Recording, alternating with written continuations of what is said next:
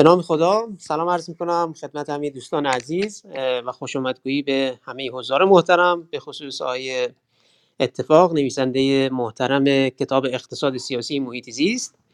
امروز شنبه 5 شهریور 1401 مصادف با 27 آگوست 2022 ساعت 23 و اینجا کلاب محیط زیست سنتی شریف است.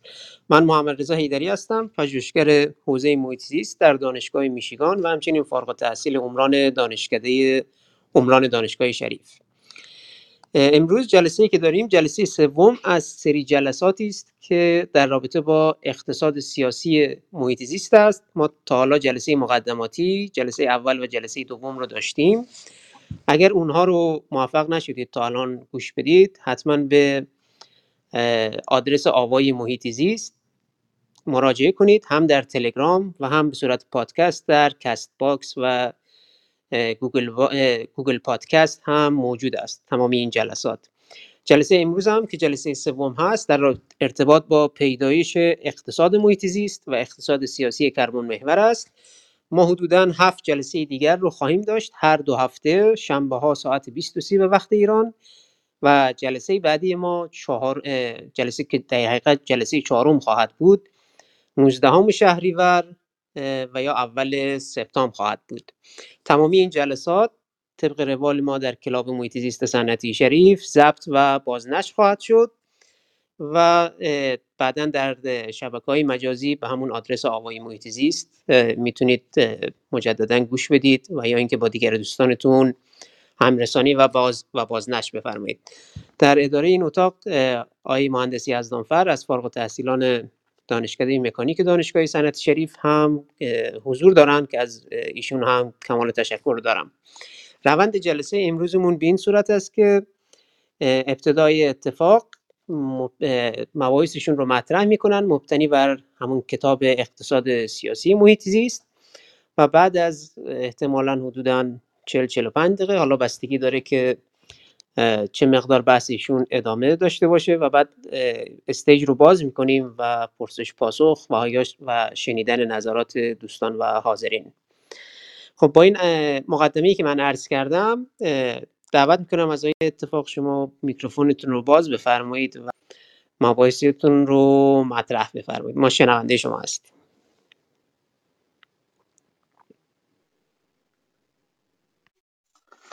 خب من سلام عرض می کنم خدمت همه همراهان ما در این جلسه و دوستان و عزیزانی که بعدا این فایل صوتی رو گوش خواهند داد و تشکر قدردانی می کنم از جناب آقای محمد رضا حیدری عزیز آقای یزدانفر گرامی که با مدیریت خودشون این جلسات رو در واقع برگزار می‌کنن. خدمتون هست شود که همونطور که آقای حیدری فرمودن این سومین جلسه ما هست که در حال بحث و بررسی و گفتگو درباره اقتصاد سیاسی محیط زیست هستیم. من شهرام اتفاق هستم و نویسنده چند تا کتاب و مقاله و ترجمه چند تا کتاب و مقاله در حوزه مهندسی و اقتصاد سیاسی و محیط زیست. خدمتتون عرض شود که ما این جلسه قرار است به بحث پیدایش اقتصاد محیط زیست و اقتصاد سیاسی کربن محور بپردازیم و این موضوع مهمی در فرایند مطالعه ما برای فهم هرچه بهتر اقتصاد سیاسی محیط زیست. مفهومی که خیلی لازمه باش آشنا بشیم مفهومی به اسم مازاد اقتصادی یا اکونومیک سورپلاس که به این معناست که در جوامع ابتدایی اولیه میزان محصولی که جوامع برای خودشون تولید می‌کردن یا توانایی تولید, خود، تولید و محصول داشتن به اندازه بود که می‌تونستن در واقع امورات عادی زندگی خودشون رو تعمین بکنن و غالبا چیز زیادی از اون محصولی که تولید می‌شد اضافه نمی اومد و به تدریج در یک فرایند طولانی در طول تاریخ مقدار تولید مازاده بر مصرف جوامع افزایش پیدا می‌کنه. این حاصل مجموعی از تحولات در شیوه مثلا کشاورزی، دامداری، روش های نگهداری محصول و روش های مبادله محصولات و حاصلش میشه چیزی که ما بهش مازاد اقتصادی میگیم. مازاد در واقع چیزیه که این جوامع می‌تونستن افزون بر اون میزان مصرفشون تولید کنن و وقتی که این مقدار اضافه رو تولید می‌کردن می‌تونستن اینو مبادله کنن و خب این مبادلات در ابتدا خیلی کم بوده مقدار کالایی که مبادله می‌شده بسیار ناچیز بوده. مثلا ممکن بود یه خانوار مثلا مقداری گندم اضافه تر داشته باشد و با اون می‌تونستن این گندم مبادله کنن با کسی که مثلا کفش تولید می‌کرد یه پیشهوری که مثلا کفش دستی تولید می‌کرد. بنابراین این اون چیزیه که بهش میگن مازاد اقتصادی. با در نظام های اقتصادی مختلف مثلا در جوامع بردهداری این مازاد اقتصادی خیلی کم بوده. بعد وقتی در مثلا نمونه های تاریخی که ما جوامع فئودالی داریم این مازاد اقتصادی افزایش پیدا می‌کنه و دست آخر در نظام مبتنی بر بازار که یه نظامی از حدود 300 سال 400 سال پیش دیگه میشه گفت کاملا شکل گرفته که بهش نظام سرمایه‌داری هم میگن. این بازار اقتصادی به حد اکثر خودش می‌رسه. بنابراین اطلاع و آگاهی از این مازاد اقتصادی برای اون چیزی که ما در حوزه اقتصاد محیط زیست لازمه بدونیم اهمیت زیادی داره.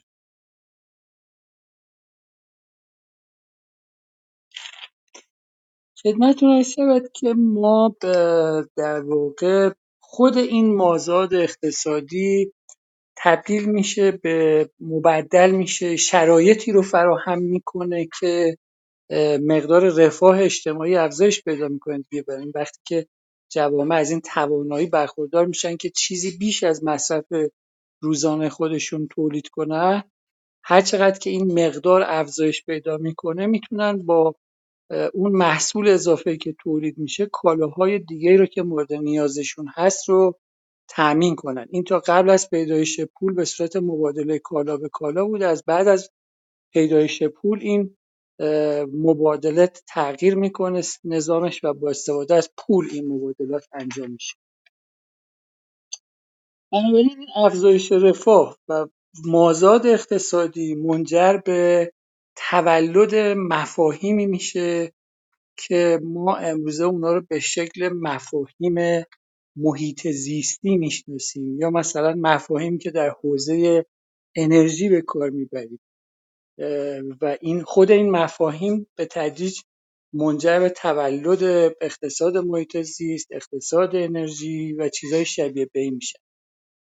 افزون بر آنچه که گفتم باید در واقع به این نکته مهم توجه کنیم که در, در طی این فرایندی که عرض کردم جمعیت بشر لحظه به لحظه در واقع در طی صلح‌های تکوین نظام مبتنی بر بازار افزایش پیدا می‌کنه. تقریبا جمعیت بشر ده هزار سال پیش از میلاد مسیح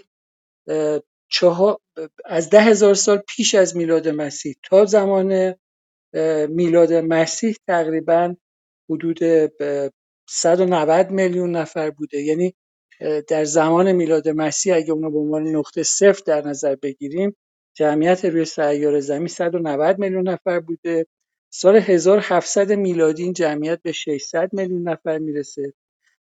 سال 1800 به 900 میلیون 1900 به یک میلیارد و 650 میلیون و این همین جوری به صورت به لوگاریتمی افزایش پیدا می‌کنه تا جایی که 2019 مثلا جمعیت سیاره زمین هفت و هفت دهم میلیارد نفر میشه و تقریبا از 1700 میلادی تا 2019 ما شاهد رشد تقریبا 13 و نیم تا 14 برابری جمعیت ساکن روی سیاره زمین هستیم. آنچه که در مورد جمعیت ساکن روی سیاره زمین گفتم رو در کنار رشد تدریجی مازاد اقتصادی باید دید برای اینکه بدون اون افزایش اون مازاد اقتصادی هم این رشد جمعیت امکان پذیر و میسر نبود. بنابراین باید این اگه معلفه های موثر بر آنچه که قرار است مطالعه کنیم رو در نظر بگیریم یکی از اون معلفه ها افزایش جمعیت سیاره زمینه یکی از اون معلفه ها به موازات افزایش مازاد اقتصادیه و یکی از دیگه از اون معلفه ها افزایش رفاهه. برای اینکه به تدریج افراد می‌تونستن در طی این 300 سال گذشته نسبت به گذشته کالاهای بیشتری رو مصرف کنن یا قدرت خرید کالاهای بیشتری رو در اختیار داشتن. یعنی هر هر روز نسبت به روز گذشته از قدرت خرید بالاتری برخوردار بودن. مثلا حدود 300 سال پیش بعضی از کالاها رو فقط اشراف می‌تونستن مصرف کنن در حالی که امروز همون کالاهایی رو که ما به صورت تاریخی اینا رو اطلاعاتش رو در اختیار داریم کالایی که یک کارگر ساده با کسری از مدت زمان کار روزانش با عواید حاصل از کسری از مدت زمان کار روزانش می‌تونه اون کالا رو تامین کنه. بنابراین این نشون میده که ما با حجم زیادی مصرف کالا مواجه شدیم در این دوره تاریخی و این در واقع اگه بخوایم چند تا تاریخ رو در موردش بگیم این تاریخ هایی که می‌تونسته مؤثر باشه بر این ماجرا یکی انقلاب صنعتی اول بوده 1780 انقلاب صنعتی دوم 1880 1780 انقلاب صنعتی اول رو میشه گفت در واقع توسعه تدریجی موتور بخار نامید. مثلا 1880 تولید تولید انبوه و تیلوریسم و بنابراین ما با این وضعیت رو یعنی با این پیشینه مواجهیم و با این پیشینه در واقع وارد فضایی می‌شویم که مفاهیم محیط زیستی و اقتصاد محیط زیست متولد میشه. پیش از اون که برم سراغ مفاهیم مربوط به محیط زیست و تولد اقتصاد محیط زیست می‌خوام یه در واقع مرور کوتاهی بر اون چیزی که در حوزه انرژی گذشته بکنم. چون این خیلی مهمه و خیلی اهمیت داره برای کسانی که در این حوزه می‌خوان اطلاعات داشته باشن و مطالعه بکنن. ما تقریبا در قرن 16 هم 17 هم و 18 هم یکی از منابع انرژی مثلا فرض کنید در اروپا چوب درختان جنگل بوده یا مثلا فرض کنید که فضولات حیوانات مثلا به عنوان منابع انرژی استفاده می شده قرن 19 هم قرنیه که عصر طلایی زغال سنگ میشه نامیدش از 1820 تا 1900 زغال سنگ بخش بزرگی از سهم بزرگی در سبد انرژی کشورهای توسعه یافته پیدا می‌کنه و در قرن بیستم از حدود 1910 تا 1970 دوران تولد و در واقع اوج گرفتن نفت نفت جا جای فراختری در سبد انرژی به خودش اختصاص میده. به موازات از 1930 تا 1990 دوران گاز طبیعی و از قرن بیست و یکم به بعد ما مثلا شاهد رشد تدریجی انرژی تجدیدپذیر هستیم. خب 27 آگست 1859 اولین بار در واقع یه حفاری حفاری یه چاه نفتی در پنسیلوانیا منجر به میشه که انسان ها بتونن برای اولین بار با استفاده از روش حفاری نفت رو استخراج کنن. نفت وارد سبد انرژی میشه از 1960 به بعد و 50 سال بعد یعنی 1910 ده درصد انرژی مصرفی دنیا از نفت تامین می شده در 1940 سی درصد انرژی دنیا از نفت تامین می شده و اینا نشون میده که یه تحول تدریجی در اونجا رخ می‌داده به موازات تحولات که در حوزه نفت و سوختهای فسیلی رخ می‌داده برقم صنعت برقم متولد میشه. 1882 توماس ادیسون اولین ژنراتور برق رو به کار میندازه. سال 1885 250 هزار تا لامپ و تا سال 1902 18 میلیون لامپ روشنایی در آمریکا مورد استفاده قرار می‌گیره. به موازات تحولاتی که در سوختهای فسیلی و برق رخ میده تحولاتی هم در صنعت خودرو رخ میده. 1880 موتورهای اختراق داخلی به سطحی که ما امروزه باشون آشنا هستیم متولد میشن 1960 تقریبا نیمی از خانوارهای شهرنشین اروپایی صاحب خودرو میشن و این تحولات هم همه رو هم اثر می‌ذاره. به این معنی که ورود برق به سبد انرژی مصرف نفت رو برای روشنایی کاهش میده برای اینکه وقتی 1960 نفت به طور جدی با اون حفاری که ادوین دریک برای اولین بار در پنسیلوانیا انجام میده استخراج میشه و وارد سبد انرژی میشه. مصرف زیادی نداشته مصرفش فقط برای روشنایی بوده.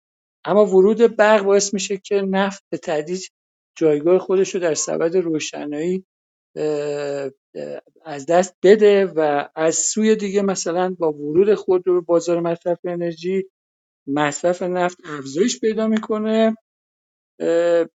همه اینا به این معنیه که برق و نفت و زغال سنگ و گاز طبیعی و و سایر در واقع منابع انرژی با افزایش سطح تولید مصرفشون افزایش پیدا می‌کنه.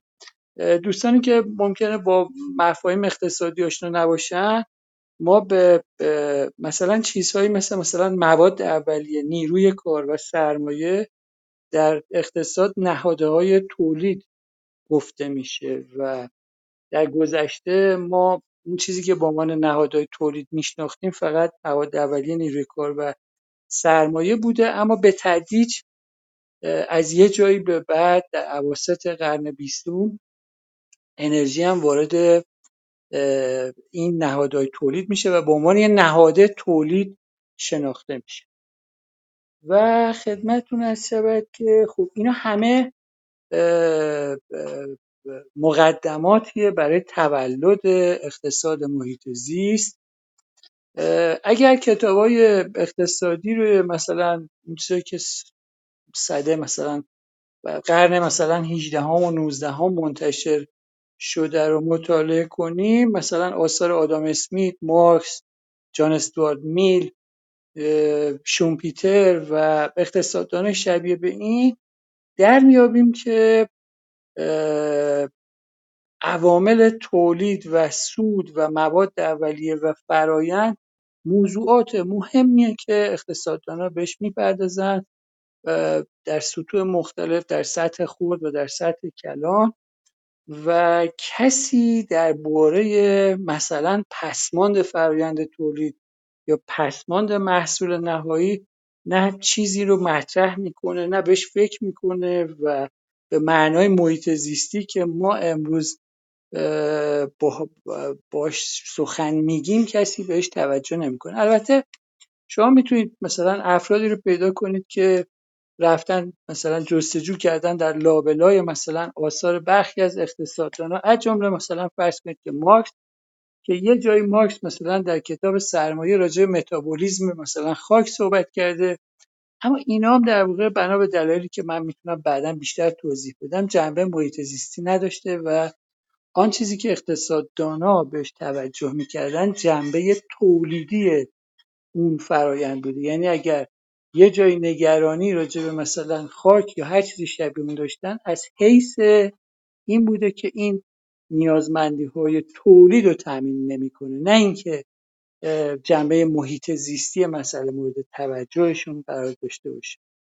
و این به طور عمومی شایع بوده و طبیعی هم بوده. برای اینکه اون موقع اصلا با این با چنین مسئله در چنین سطحی مواجه نبودن اما به تدریج به قرن 19 هم از یه جایی بعد از قرن 19 و در قرن بیستم اون چیزی که بهش کم توجهی می شده یعنی مثلا پسماندهای فرایند تولید پسماندهای حاصل از مصرف انرژی دودی که از دودکش کارخونه بیرون میاد پسماندهای شیمیایی که از فرایند تولید خارج می‌شد دوریس های خود تولید و همینطور پسماندهای محصول یعنی جعبه های بسته‌بندی کالاها یونوریت هایی که برای مثلا محافظت از کالا استفاده می‌شد دوریس های کالاهای مصرفی پسماندهای مصرف انرژی برای نگهداری محصول مثل مثلا برقی که برای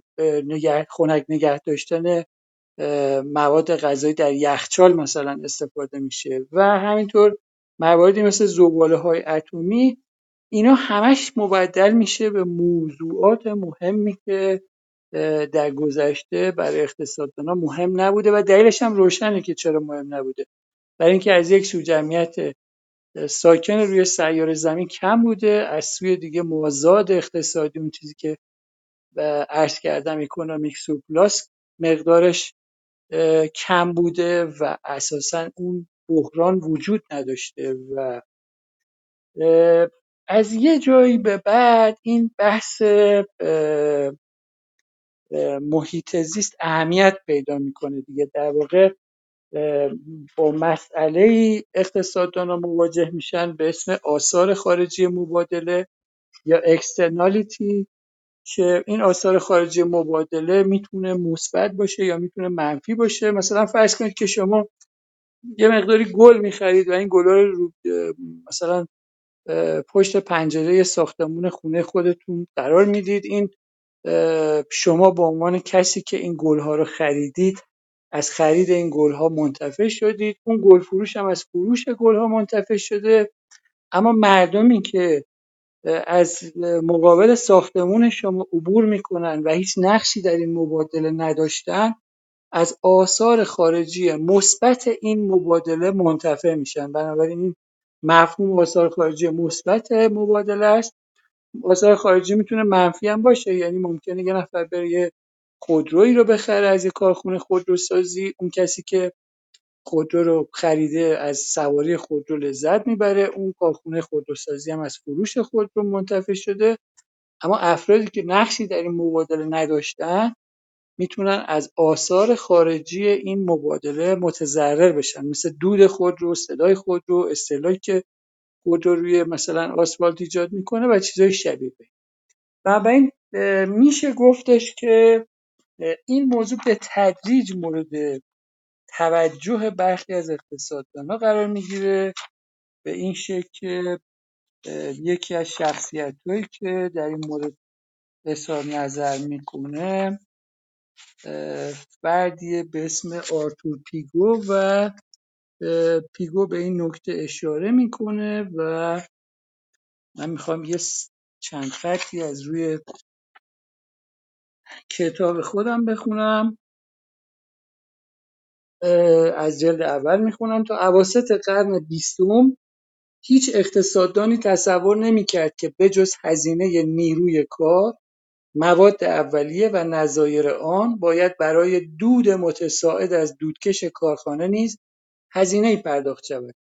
هرچند که پیگو در سال 1920 با انتشار مقاله‌ای به نام اقتصاد رفاه به طرح مفاهیم جدیدی نظیر آثار جانبی فعالیت‌های اقتصادی پرداخته بود. همین مطلبی که من الان در موردش صحبت کردم.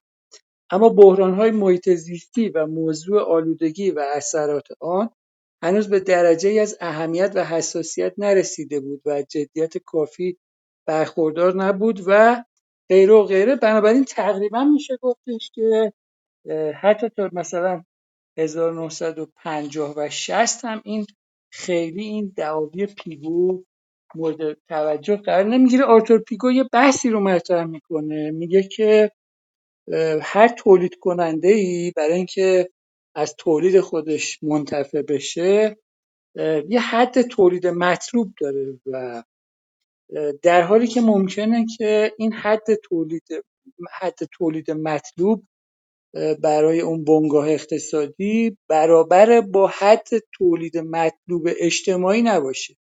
یعنی از نظر اجتماعی برای اینکه محیط زیست کمتر تخریب بشود ما به جامعه به مسلحت می‌دونه که از یک کالای مشخصی مثلا 100 تا تولید شود اما اون بنگاه اقتصادی منافعش ایجاب می‌کنه که 120 تا از اون کالا تولید بشود.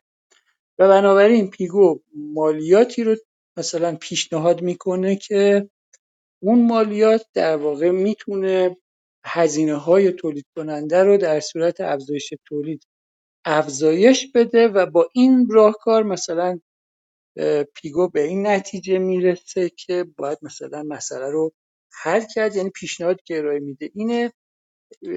یه چیزی به این مضمون که عرض کردم که بعدا ما وقتی که داریم اقتصاد جریان اصلی رو مطالعه می‌کنیم می‌تونیم روی این بحث خیلی بیشتر دقیقتر صحبت کنیم. من فقط اشارم به پیگو از این از این حیث هستش که یه به در واقع تلقی از اون فرایند رشد و تکمین اقتصاد محیط زیست داشته باشیم. اما وضعیت به همین منوال نمیمونه. یعنی از مثلا 1970 به بعد دیگه واقعا بحران های محیط زیستی به شدت افزایش پیدا می‌کنن. اولین کنفرانس انسان و محیط زیست سال 1972 به دعوت سازمان ملل متحد برگزار میشه و این اولین رویداد بین المللی در مورد محیط زیست البته یه همایش های دیگه هم قبل از اون برگزار میشه اما تقریبا اون رویداد 1972 رو می‌تونم می‌تونیم به عنوان یه شاخص در نظر بگیریم به عنوان اولین رویدادی که در زندگی بشر رخ داده که همه ساکنان سیار زمین دور هم جمع بشن و در مورد مسئله جدیدی به اسم محیط زیست صحبت کنن. این 1972 تقریبا حدود پنجاه سال پیشه دیگه. ما الان 2022 هستیم. یعنی نیم قرن قبل اولین کنفرانس محیط زیستی تشکیل شده در حالی که ما ده سال تاریخ زندگی بشر رو روی سیاره زمین سراغ داریم و این نشون میده که محیط زیست یه مسئله کاملا جدید و متأخر برای بشره. یعنی در گذشته به دلیل اینکه نه جمعیت ساکنین روی سیاره زمین انسانهای ساکن روی سیاره زمین به این تعداد نبودن و از سوی دیگه اون مازاد اقتصادی بسیار ناچیز بوده اصلا بشر هیچ وقت با این موضوع مواجه نبوده که نگران محیط زیست باشه. مثلا در یه دوره طولانی در اروپا قبل از اینکه زغال سنگ تبدیل بشه به جایگزین مناسبی برای چوب درختان به عنوان منبع انرژی مقدار زیادی درختان جنگل های اروپا رو میبریدن و استفاده می‌کردن میسوزوندن برای اینکه مثلا بتونن ذوب فلزات انجام بدن یا به عنوان وسیله برای گرمایش استفاده کنن و چیزهای شبیه به و برای اون در اون دوره اصلا این موضوع مطرح نبوده. شاید بشه گفتش که اهتمام جهانی برای حل و فصل مسئله لایه اوزون در 1985 رویداد مهم بعدی در حوزه محیط زیست اونجا کنوانسیون وین در واقع این رویداد به کنوانسیون وین منجر میشه و بعد میشه گفتش که از 1985 به بعد ما با شاهد دو تا تحول مهم در این حوزه هستیم. تحول اولی این هستش که به تدریج انسانهای ساکن روی سیار زمین پی می‌برند که مشکلات محیط زیستی مسائل فرامرزی و فراملی و جهانی هستند و طبعا نیازمند های جهانی هم هستند. یعنی بعضی از مشکلات محیط زیستی مثل مثلا حل و فصل مسئله لایه اوزون دیگه موضوعی نیست که بشه با سیاست گذاری های ملی اونا رو حلش کرد یا بر اونا فائق اومد یا یه جامعه ساکن روی سیاره زمین بگه که این موضوع به من ربطی نداره من هر کاری دلم می‌خواد می‌کنم و بقیه می‌تونن مسیر خودشون رو طی کنن. این اولین رویداد بزرگ در تاریخ بود که به یه شکلی مسیر فهم بشر رو از محیط زیست تغییر داد و بشر به این بشر به این درک نائل اومد که مشکلات محیط زیستی جهانی هستند و طبعا نیازمند راحل های جهانی هم هستند. تحول دیگه ای که به تدریج رخ داد این بود که رفته رفته با افزایش دانش بشر ما مواجه شدیم با سه تا نسل متفاوت از تفکر محیط زیستی.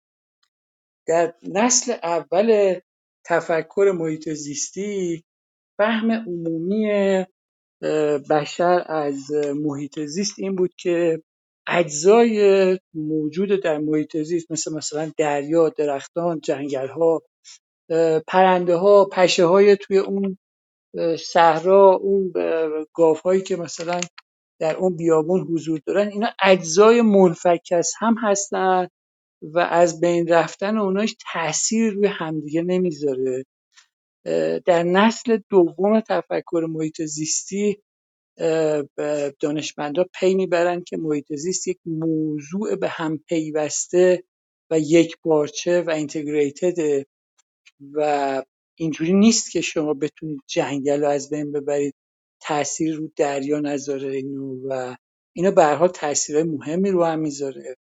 و در نسل سوم تفکر محیط زیستی دیگه اون تفکر یک پارچه و اینا کنار میره و درکی که از محیط زیست به دست میاد و ما الان در اون نسل سوم قرار داریم اینه که اصلا محیط زیست یک کل به هم پیوسته است. یعنی اگه شما یه حیوانی رو در اون صحرا بکشید یا یه مرجان دریایی رو در قعر یه دریایی مثلا نابود کنید این می‌تونه روی کل این سیستم تاثیر بذاره و این درک جدیدیه که ما داریم. الان این بحثایی که در مورد نکست یا همبست آب و انرژی مطرحه بحثایی که در این نسل سوم تفکر محیط زیستی داره رخ میده و به همین دلیل میشه گفتش که اندیشمندانی مثل آرتور پیگو که 1920 ایده مالیات بر مثلا آلودگی و مثلا می‌دادن که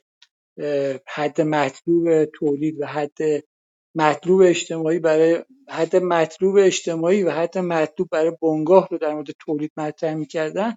اینا اندیشمندانی بودن که هنوز در نسل اول تفکر محیط زیستی زندگی می‌کردن و میاندیشیدن و امروز ما می‌تونیم بنا دلایل متعددی بدونیم که آن چیزی که توسط این اندیشمندان گفته می‌شده صحیح نیست. خدمت شما عرض شود که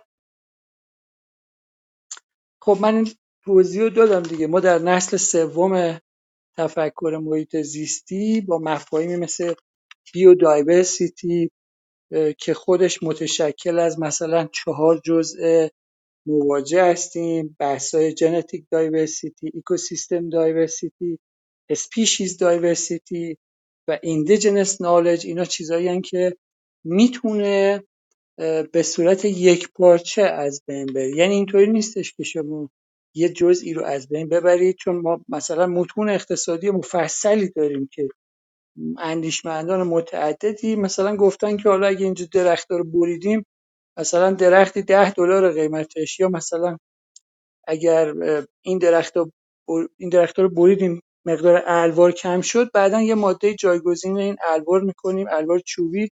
از اونا برای ساخت و ساز میز و صندلی و خونه استفاده می‌کنیم. اما اونا مطلع نبودن که بریدن این درختان و حذف اونا چه تأثیری می‌تونه بر کل سیستم بذاره و این درکیه که ما به حال به تازگی به دست آوردیم. همونطور که عرض کردم از اولین کنفرانس محیط زیستی در 1972 تا الان 50 سال بیشتر نمیگذره و ما خیلی کارا رو در گذشته می‌کردیم. امروز هم همینجوره ما خیلی کارا رو می‌کنیم و نمی‌دونیم که این چه زیانی داره. اگه مثلا شما فیلم های هالیوودی مثلا سال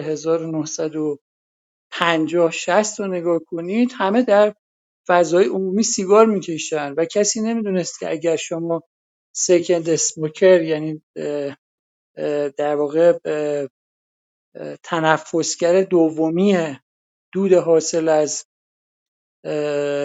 سیگار باشید چقدر براتون ضرر داره؟ اصلا کشیدن سیگار در فضای عمومی مثل قطار مثل سالن های سینما مثل رستوران های امر خیلی عادی محسوب می‌شد در حالی که امروز می‌دونیم که اگر هر کسی این دودو استنشاق کنه خودش سیگار نکشته سکند اسموکر باشه این چه زیانی می‌تونه براش داشته باشه؟ و بنابراین این در مورد خیلی چیزای دیگه هم صادقه دیگه. ما خیلی چیزا رو مصرف می‌کنیم استفاده می‌کنیم باهاش زندگی می‌کنیم اما بعدا متوجه میشیم که این یه مشکلاتی رو برای خودمون یا برای جامعه ایجاد می‌کنه و در واقع درک ما از مشکلات محیط زیستی هم شباهت زیادی به این موضوع داره. من می‌خوام برم یه توضیح مختصری هم در مورد بریم سر وقت بحث تولد اقتصاد سیاسی کربن محور. قبلش فقط می‌خوام این توضیح بدم که اصلا اقتصاد سیاسی جدید چیه ماجراش؟ همونطور که تو اون جلسات قبلی گفتیم اقتصاد سیاسی مفهومی بود که با جان لاک متولد شد چون جان لاک انسان رو یه موجود اقتصادی می‌دونست. این رو در اون جلسات اول و دوم در موردش صحبت کردیم و بعد این تعریفی که جان لاک به دست میده می‌رسه به دست آدام اسمیت. آدام اسمیت همین مفهوم رو ادامه میده و بنابراین اقتصاد سیاسی کلاسیک ها همون چیزی هستش که از جان لاک تا آدام اسمیت متحو... در شکل گرفته و تداوم پیدا کرده تکوین پیدا کرده و اما از 1960 به بعد ما با یه مفهوم جدیدی از اقتصاد سیاسی مواجه هستیم که این مفهوم جدید با اون مفهوم اقتصاد سیاسی دوران جان لاک و آدام اسمیت در واقع متفاوت هستش. اقتصاد سیاسی کلاسیک به این معنی بود که روی کردی در برابر سیاست اقتصادی سیاست اقتصادی یعنی اینکه سیاست است که برای اقتصاد تصمیم گیری می کند مثل اقتصادهای مرکانتالیستی. مثل کشورهایی که سیا... سیاست سوار اسب اقتصاد هستش. در هر کشوری که سیاست سوار اسب اقتصاده ما با موضوع سیاست اقتصادی مواجه هستیم.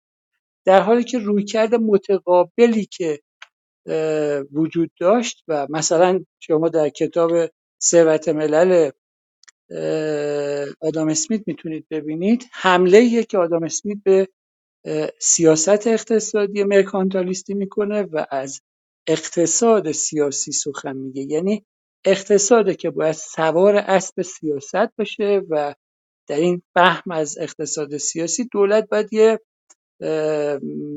در واقع مجموعه کوچکی باشد که به عنوان داور بازی مسئولیت اداره امور رو عهده داره و قرار نیستش که در امور اقتصادی دخالت بکنه. فقط داور بازیه. بازیگر اقتصادی نیست. اما از 1960 به بعد مفهوم مفاهیم اقتصاد سیاسی جدید به تدریج متولد میشن و رشد پیدا می‌کنن. در این فهم جدید از اقتصاد سیاسی حرکت ها و رفتارهای اقتصادی روی ترازوی سیاسی اندازه گیری میشه و رفتارهای سیاسی رو روی ترازوی اقتصادی اندازه گیری می‌کنن و این دوتا پدیده رو خیلی منفک از هم نمی‌دونن. سیاستمدارا می‌تونن منافع اقتصادی داشته باشن بر اساس منافع اقتصادی تصمیم گیری کنن در حالی که آدام اسمیت و اقتصاددانای اقتصاد سیاسی دانان کلاسیک گمان نمی‌کردند که این چنین باشه. گمان می‌کردند که سیاستمدارا قرار است که همون وظایف محوله خودشون رو به عنوان داور بازی پی بگیرن در حالی که بعدا دانشمندا و اندیشمندا به این نتیجه رسیدن که برخلاف اون تصور سنتی در مورد حوزه سیاست سیاست می‌تونه جور دیگری باشه. برخلاف اون تصویری که در مورد حوزه سیاست و سیاست ورزی در فضای اقتصاد سیاسی کلاسیک وجود داشت. بنابراین اقتصاد سیاسی جدید متولد میشه. ما بعدا در بخش های بعدی در مورد این موضوع بیشتر صحبت می‌کنیم. فقط می‌خوام بدونیم که آن چیزی که داریم در موردش صحبت می‌کنیم یعنی اقتصاد سیاسی جدید همان اقتصاد سیاسی کلاسیک نیست و از یه جایی به بعد هم یعنی از 1990 به بعد هم ما شاهد تولد اقتصاد سیاسی محیط زیست هستیم. اقتصاد سیاسی به مقوله هایی می‌پردازه که در گذشته در اقتصاد سیاسی کلاسیک اونجا معنا نداشته یا جایی نداشته. مثلا فرض کنید که به حوزه مربوط به جنسیت می‌پردازه به حوزه مربوط به محیط زیست می‌پردازه و چیزهایی از این دست که در بنا به دلایل مفصلی که الان من نمی‌خوام واردش بشم در اقتصاد سیاسی کلاسیک جایی نداشت خب اینم بس مفهوم اقتصاد سیاسی جدیده. با این تعریف مقدماتی بریم سراغ تولد اقتصاد سیاسی کربن محور. تقریبا میشه گفتش که از همون زمانی که بحث در واقع گازهای گلخانه‌ای مطرح میشه از اونجا ما شاهد تولد اقتصاد سیاسی کربن محور به تدریج هستیم. به این معنا که گازهای گلخانه‌ای می‌تونن برای دوستانی که در واقع مخاطبان ما تو این جلسه ممکنه تخصصشون حوزه اقتصاد باشه اطلاعات کافی راجع به مفاهیم محیط زیستی نداشته باشن یا برعکس اطلاعات خوبی راجع به مفاهیم محیط زیستی داشته باشن اطلاعات کمتری در حوزه اقتصاد داشته باشن و برای همه دوستانی که احساس می‌کنن. من مطالبی رو اینجا میگم که باستکرار دانسته های اوناست. من ازشون عذرخواهی می‌کنم. منتها ما داریم در یه فضای بین ای صحبت می‌کنیم. یه فضای چند وجهی که مخاطبین هم با های متفاوتی در اینجا حضور دارن و ممکنه وجوهی از آنچه که گفته می‌شود رو ندونن. بنابراین اجازه بدید من چند خطی هم در مورد گازهای گلخانه‌ای صحبت کنم. گازهای گلخانه‌ای گازهایی هستن که می‌تونن اطراف زمین جمع بشن و مانع از در اجازه بدن که نور خورشید از رد بشه از جو و وارد زمین بشه. اما دیگه در واقع بر نمیگرده. مثل وضعیت که شما بعضی موقع تجربه کردید تو گلخانه ها فضای داخل گل، گلخانه بسیار گرم میشه. برای اینکه نور خورشید عبور می‌کنه اما این هوای گرم و باستابهای رو نمی‌تونه عبور کنه و بنابراین گازهای گلخانه‌ای و پدیده گلخانه‌ای موضوعیه که از 1980 به بعد خیلی جدی میشه یعنی از همون موقعی که مسئله اون کنوانسیون وین مطرح میشه اون 1985 جایی که تو کنوانسیون وین مسئله لایه اوزون پیگیری میشه. از اونجا بعد اون پدیده گلخانه جدی میشه و بعد که پدیده گلخانه می‌تونه توسط انسان ها مهار بشود بلافاصله بعدش مسئله افزایش میزان انتشار کربن و گرمایش زمین مطرح میشه. به این معنا که دانشمندا پی می‌برن که از انقلاب صنعتی تا مثلا حوالی حدود سال 2015 دمای زمین نزدیک به مثلا یک درجه گرمتر شده. علتش همین بوده که مقدار زیادی کربن منتشر شده. این کربن حاصل فعالیت های اقتصادی بشر روی سیاره زمینه و مربوط به همون مازاد اقتصادیه که عرض کردم. یعنی ما در این مثلا 300 سال گذشته مازاد اقتصادیمون زیاد بوده مقدار زیادی کالا تولید کردیم فعالیت اقتصادی زیادی انجام دادیم و اینا منجر به انتشار مقدار زیادی کربن شده. این کربن اطراف سیاره زمین رو گرفتن و بنابراین زمین دچار پدیده گرمایش و تغییر اقلیمی شده. این توضیح بسیار بسیار مختصری در مورد آن چیزیه که رخ داده بعدا بیشتر بهش می‌پردازیم. خب این مقدار کربنی که منتشر شده یه باعث شده که سیاره زمین مثلا یه درجه گرمتر بشه تا یه مقطعی از اون مقطع بعد دانشمندا به این نتیجه که باید اقداماتی رو انجام بدن تا جلوی انتشار کربن بیشتر رو بگیرن و بنابراین برای مقدار مجاز کربنی که قرار است روی سیاره زمین منتشر بشود یه مقداری رو اعلام می‌کنن. یعنی مثلا فرض کنید که عدد کاملا مثلا تقریبیه. فرض کنید که مثلا میگن که از 2015 به بعد نباید مثلا 580 گیگاتون مثلا کربن بیشتر منتشر بشود توسط کل اهالی ساکن روی سیاره زمین. خب این معنیش نستش که خیلی چیزا باید تحت کنترل در بیاد و این موضوعی همونطور که عرض کردم فراملی و فرامرزی و پای عناصر سیاسی رو وسط می‌کشه دولت ها درگیر موضوع میشن و بحث های زیادی رو ما در این حوزه شاهدش هستیم. مثلا می‌دونیم که این کربنی که داره منتشر میشه از یعنی کل کربنی که روی سیاره زمین داره منتشر میشه و باید مقدارش به صفر برسه 31 درصدش مربوط به صنعت سیمان 27 درصد مربوط به صنعت برق 19 درصد مربوط به صنعت کشاورزی و دامداری 16 درصد مربوط به حمل و نقل زمینی هوایی و دریایی و دست آخر 7 درصدش مربوط به گرمایش و سرمایشه خب بحث مالیات کربن بحث جدی به عنوان بحث جدی مطرح میشه. بعدا اندیشمندان این حوزه از روشی به اسم کپ ترید استفاده می‌کنن پیشنهاد می‌کنن و این یه دوره جاری میشه. به این معنی که برای شرکت های تولید کننده یه مقدار مجازی انتشار کربن تعریف میشه که بتونن فعالیت اقتصادی رو انجام بدن. اون شرکت هایی که کمتر از این مقدار کربن منتشر می‌کنن می‌تونن اون مقدار کمتر مقدار کمتری رو که منتشر می‌کنن یه مجوزی براش بگیرن و به شرکت هایی که مقدار بیشتری کربن منتشر می‌کنن بفروشن و اونایی که بیشتر کربن منتشر می‌کنن باید برن در یه جایی از سیاره زمین یه پروژه‌ای رو اجرا کنن یا یه برگه های کاهش انتشاری رو از کسایی که بهتر عمل می‌کنن بخرن تا جریمه نشوند. و بنابراین این بحثایی هستش که اونجا مطرح میشه.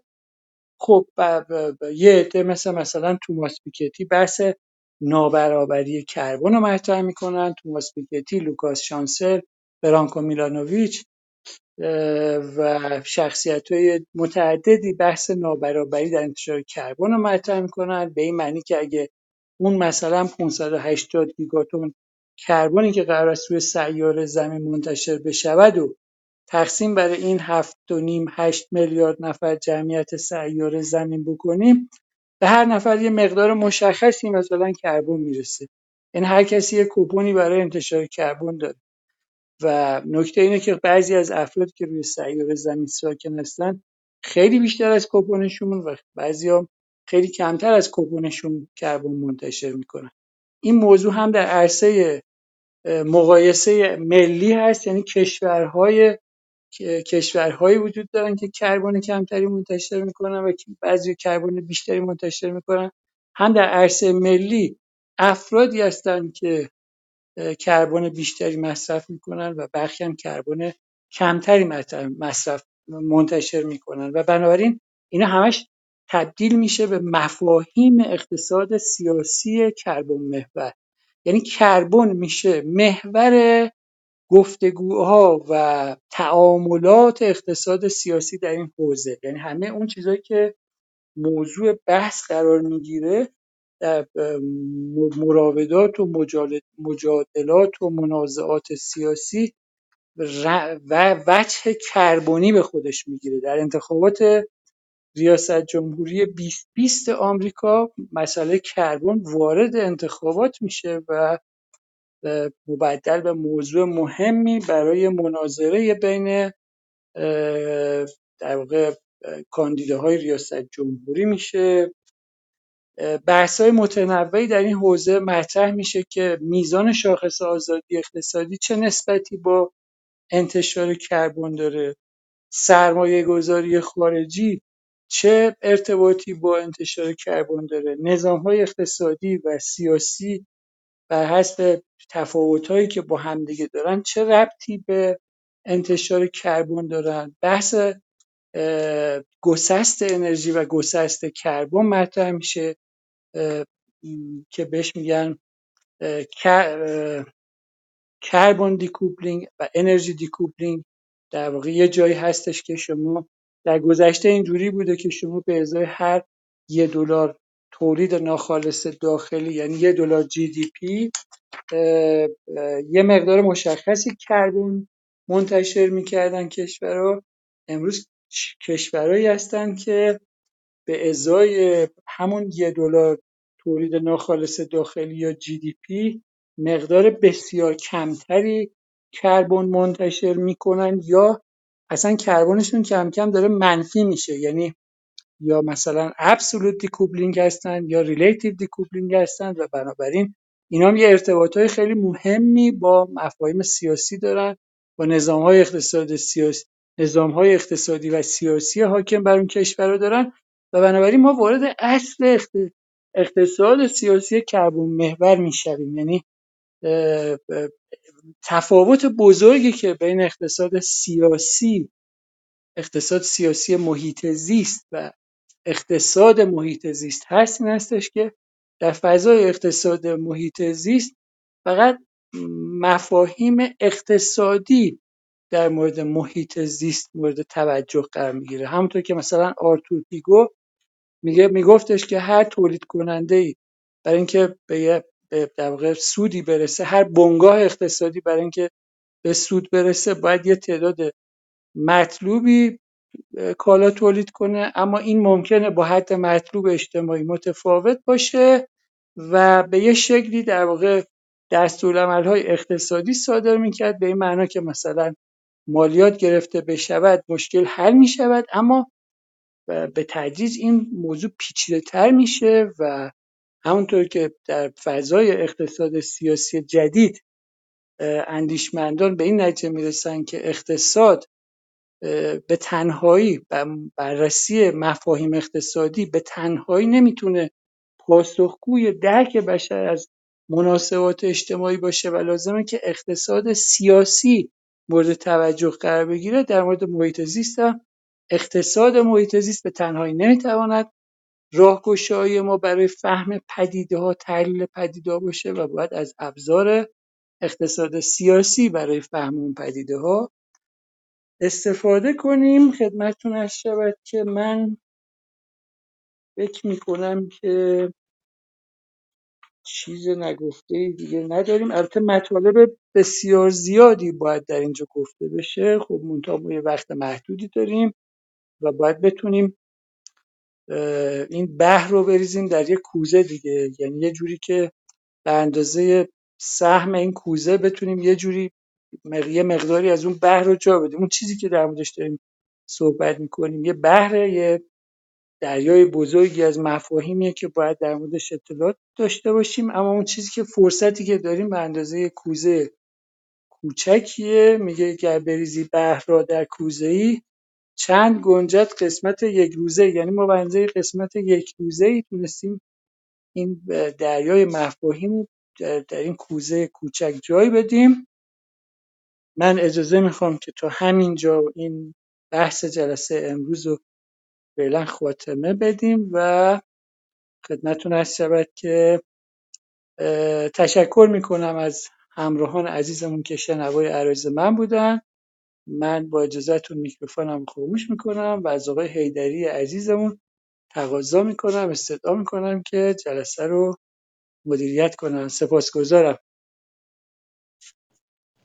متشکرم. اتفاق صدای منو دارید؟ من نمی‌دونم صدام واضح هست یا بله نه چون با بله صدای میکروفونش شما رو البته شدیم متشکرم.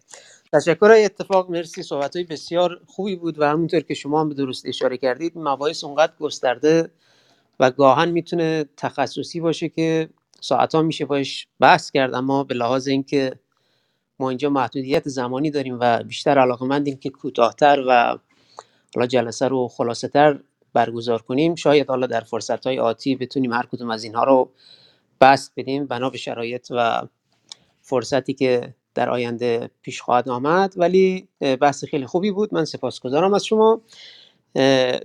ما این جلسهمون جلسه سوم هست و جلسه مقدماتی جلسه اول و دومیمون هم همونطور که اول جلسه عرض کردم ضبط شده و در فضای مجازی موجوده. من لینک جلسه اول که در رابطه با اندیشه سیاسی و رویکردهای اقتصادی بود رو اینجا پین کردم.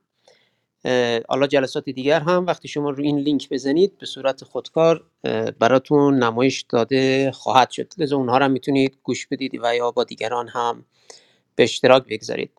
خب ما در این قسمت از برنامه از دوستانی که در قسمت در اتاق هستن خواهش می‌کنیم که اگر سوالی نکته حرفی دارن دستشون رو بالا ببرن و حالا ما دعوتشون می‌کنیم به استیج تا صحبتاشون رو ایراد بفرماین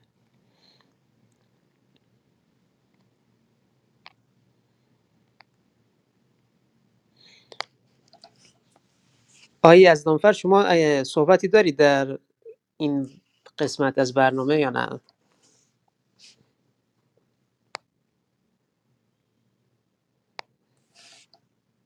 اگر دارید صحبت میفرمایید میوت هستید.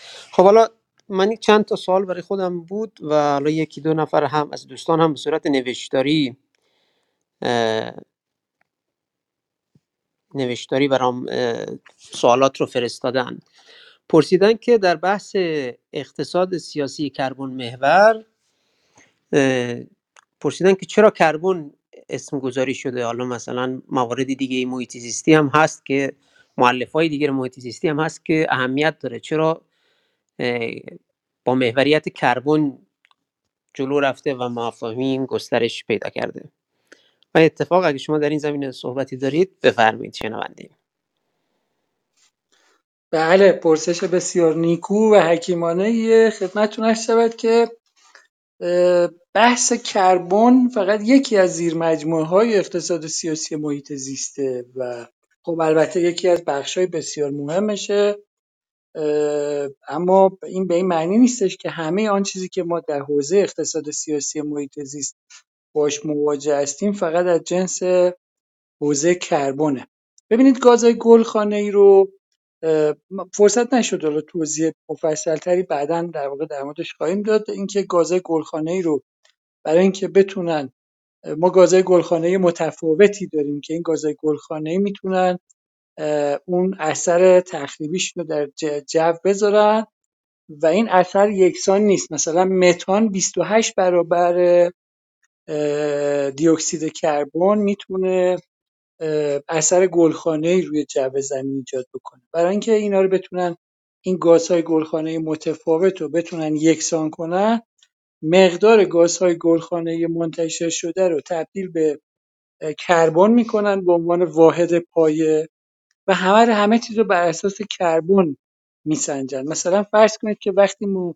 روی سیاره زمین دامداری می‌کنیم گاو پرورش میدیم و از این گاو ها همبرگر درست می‌کنیم از گوشت گوشت گاو گوشت بیف همبرگر درست می‌کنیم این گوشت بیف یا گوشت گاوی که ما تو همبرگر می‌خوریم خودش منجر به تولید حجم زیادی متان شده و این متان خودش یه ضریب 28 برابری مخرب محیط زیست یعنی اون پدیده گلخانه‌ای رو 28 برابر بیشتر از دی اکسید کربنی که از دود اگزوز کار دود اگزوز مثلا خودرو بیرون میاد متاثر می‌کنه و بنابراین خب یکی از بحرانهای جدی بنابراین به این دلیل ما در واقع اسم کربن طرف حسابیم. کربن نماینده مجموعی از گازهای گلخانه‌ای در پدیده گرمایش زمینه.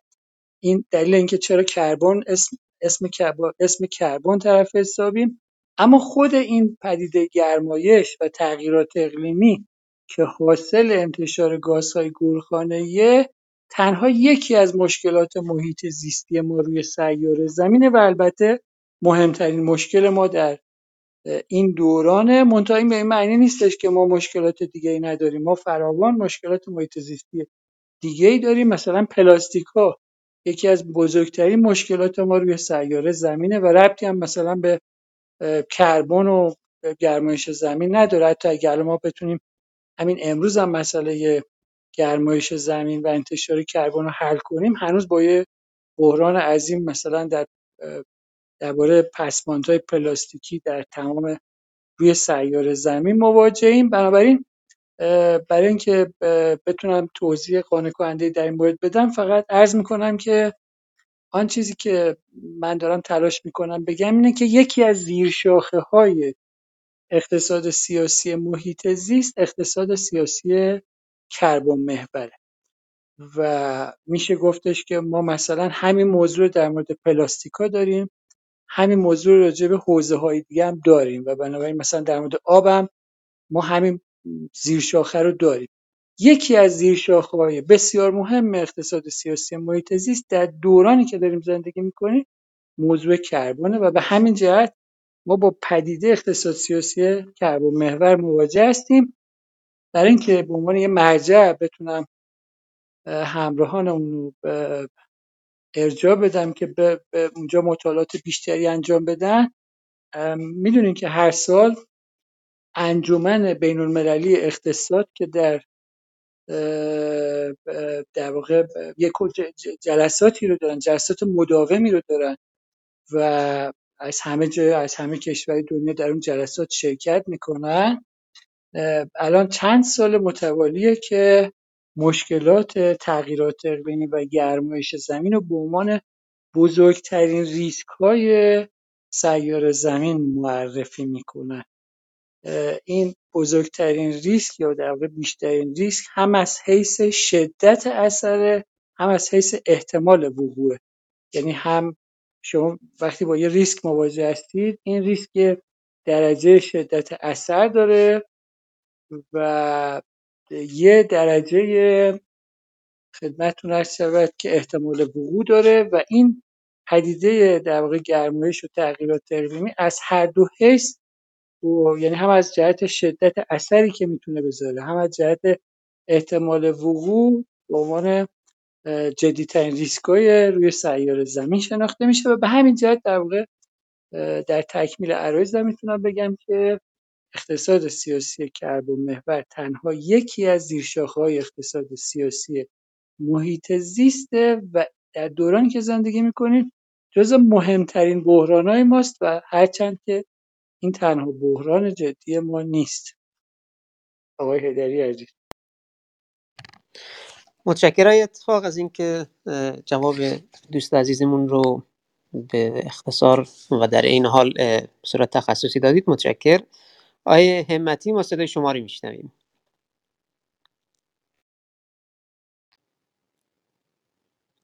آیه همتی اگه صدای بنده رو دارید بله بفرمایید. درود صدای من دارین؟ بله بله بفرمایید. با سلام خدمت آقای اتفاق و شما.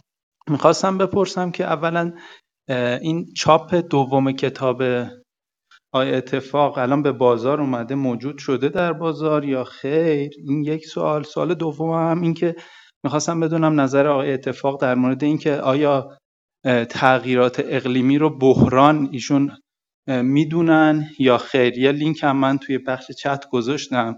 یک بیانیه منتشر شده از 1200 دانشمند که یکیشون پروفسور ریچارد لینزن هست که اصلا این دانشمندان اصلا تغییرات اقلیمی رو بحران نمی‌دونن. می‌خواستم نظر آقای اتفاق رو بدونم. ممنون.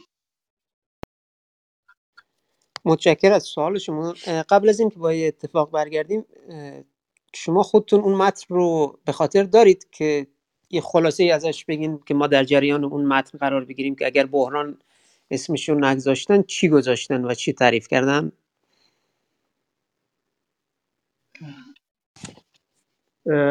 1200 دانشمند و استاد دانشگاه در بیانیه اعلام کردند که هیچ وضعیت اضطراری اقلیمی وجود ندارد. در بیانیه تاکید شده است که منظور ایشان این نیست که اقلیم در حال تغییر نیست. سرپرست این گروه ریچارد لینزن استاد فیزیک اتمسفری دانشگاه MIT و خود از نویسندگان گزارش IPCC پنل تغییرات اقلیمی سازمان ملل در سال 2001 است. جالب است بدانید اعتراض ایشان در آن زمان به این بوده است که خلاصه گزارش برای سیاستگزاران ربطی به خود گزارش IPCC ندارد. یک برنده نوبل فیزیک ایوار گیاویر حالا اسمشو نمی‌تونم دقیق بخونم هم در بین امضا کنندگان است. امضا کنندگان بیانیه و بنیاد ایشان اون لینکیه که من فرستادم.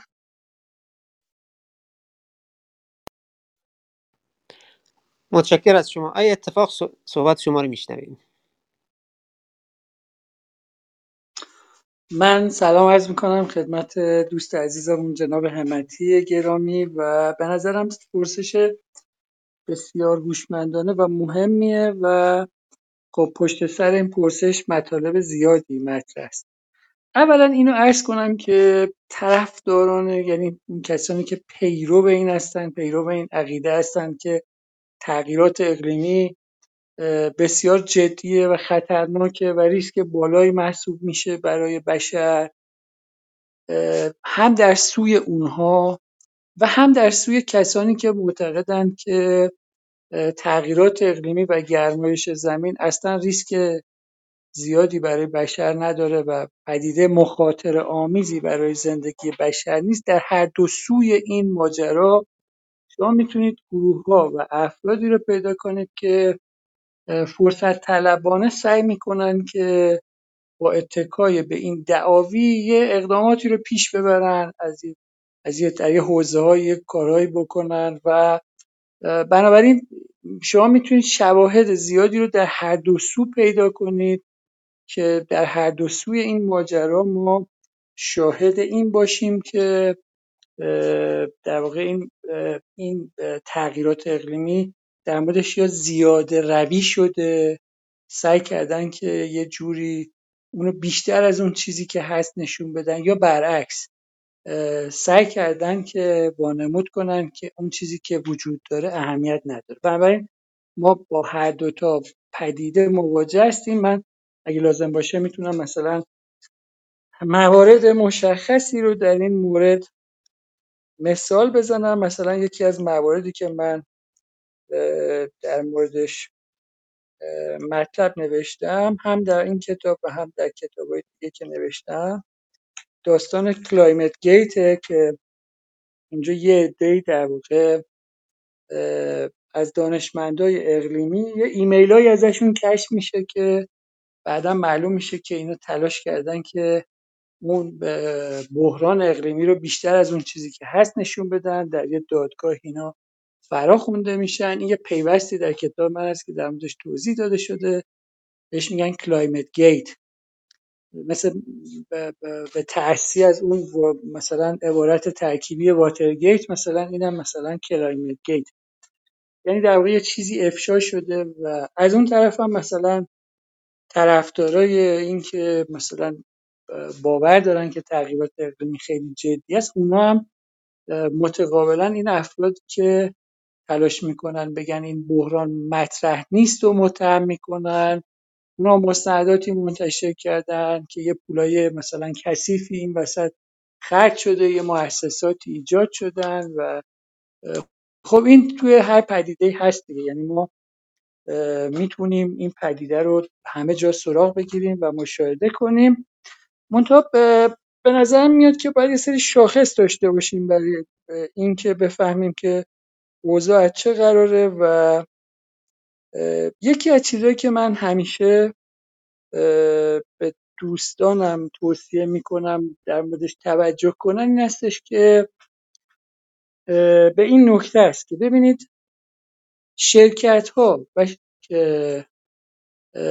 کشورهایی که می‌تونن از جدی بودن بحث تغییرات اقلیمی و جدی بودن و اهمیت داشتن و مخاطر آمیز بودن بحث گرمایش زمین و ارتباطش با کربن و عامل انسانی متضرر بشن بسیار مجموعه قوی است.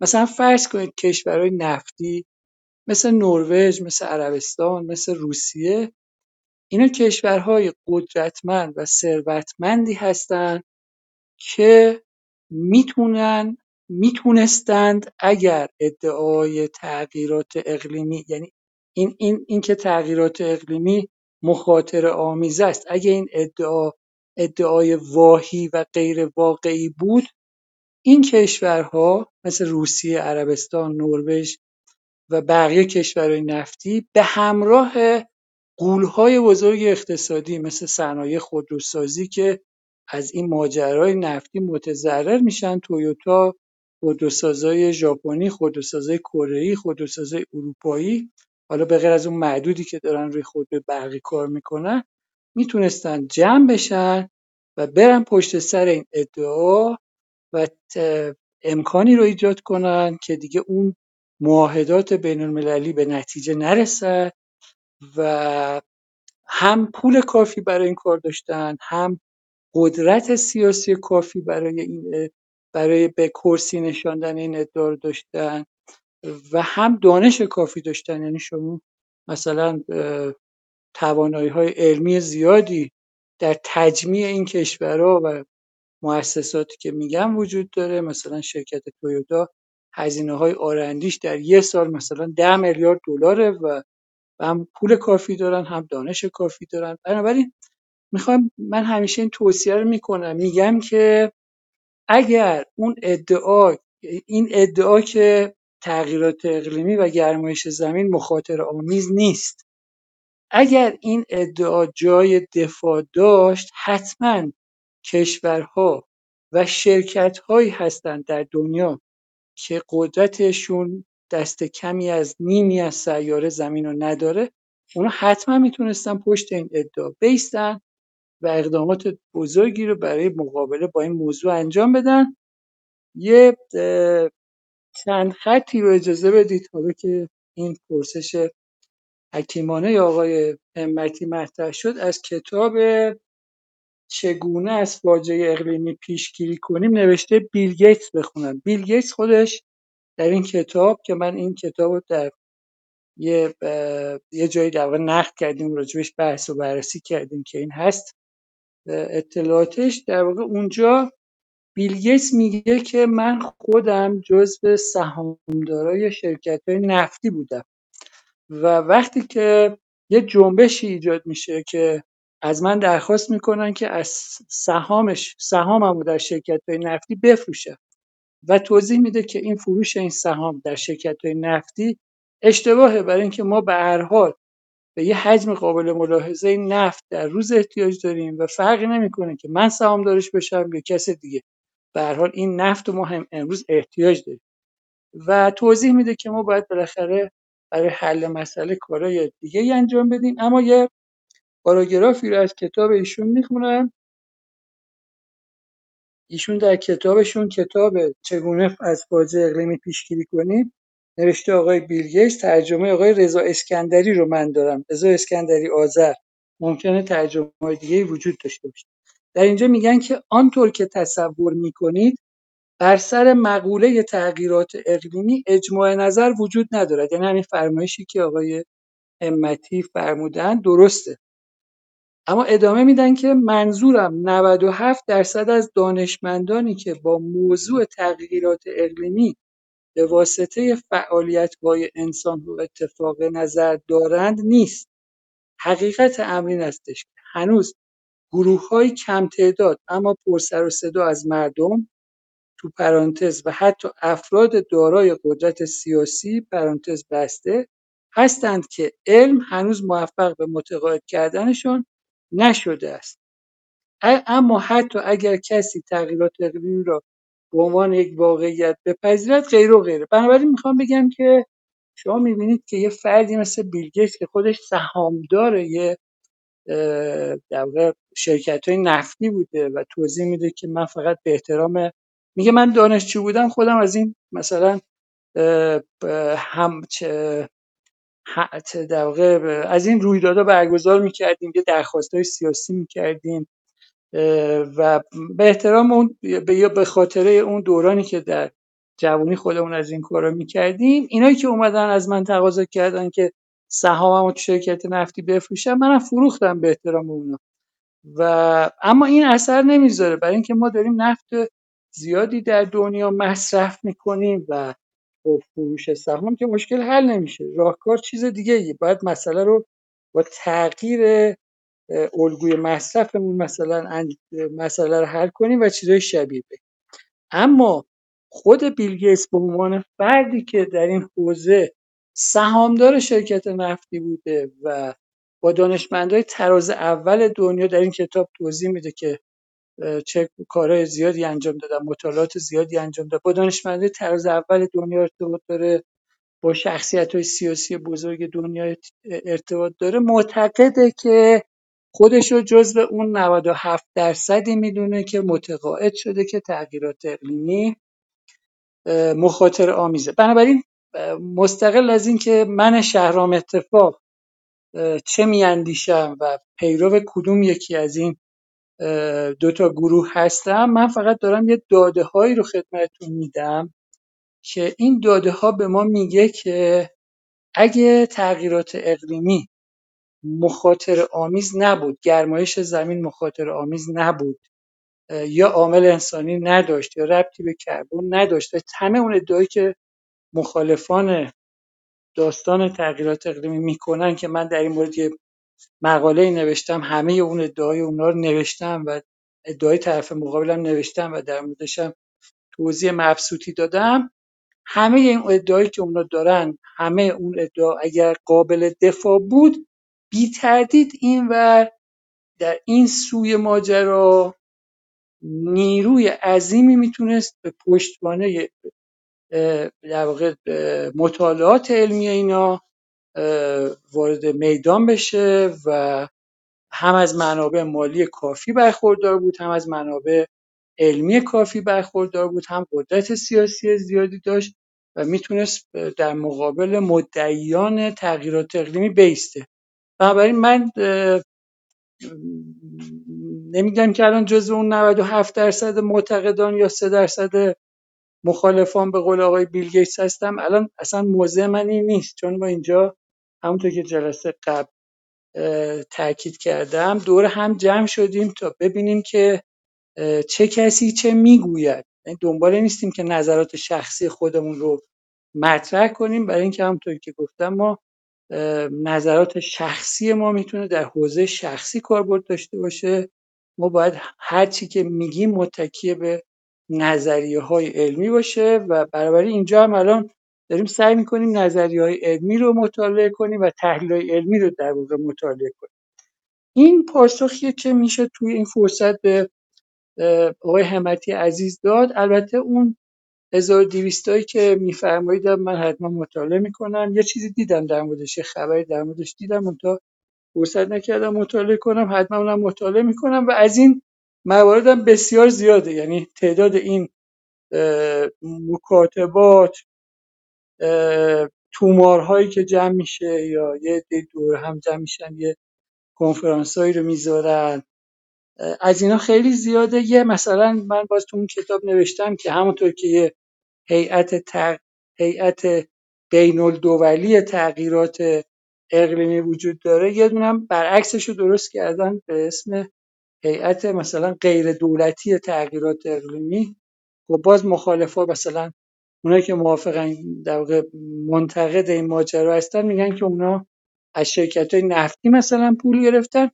یه چیز دیگه هم که به عنوان آخرین نکته من به عرایزم اضافه کنم اینه که جالبه بدونید که در طول این چند سال گذشته بسیاری از شرکت های نفتی توی دنیا شرکتهایی که خودشون همونطور که عرض کردم هم منابع کافی دارن هم قدرت سیاسی کافی دارن خودشون پیشگام تغییر نام خودشون شدن.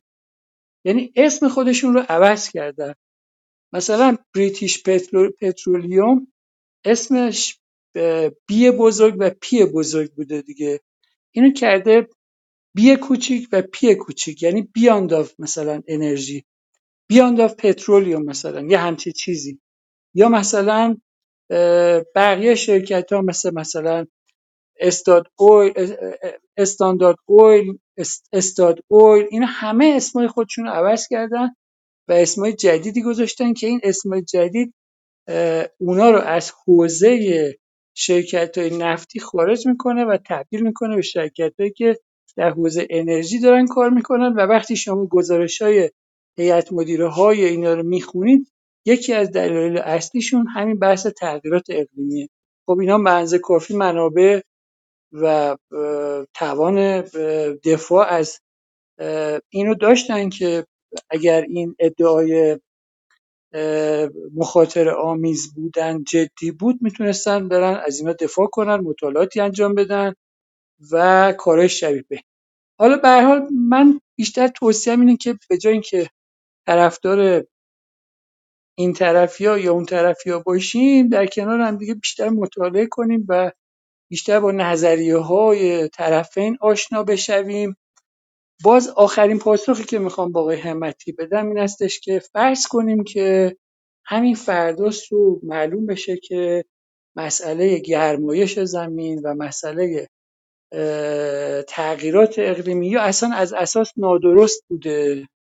یا اینکه یه کسی میاد مثلا یه تجهیزاتی رو اختراع می‌کنه مثلا الان پروژه زیادی وجود داره که اصلا این کربن رو ظرف مثلا چند روز در واقع بتونن جذب کنن از روی جو و مثلا کارهای اینجوری انجام بدن. یعنی فرض کنیم که فردا صبح که ما از خواب شدیم مسئله گرمایش زمین و تغییرات اقلیمی حل بشه. یعنی سطح کربن اطراف جو زمین برگرده به پیش از دوران انقلاب صنعتی.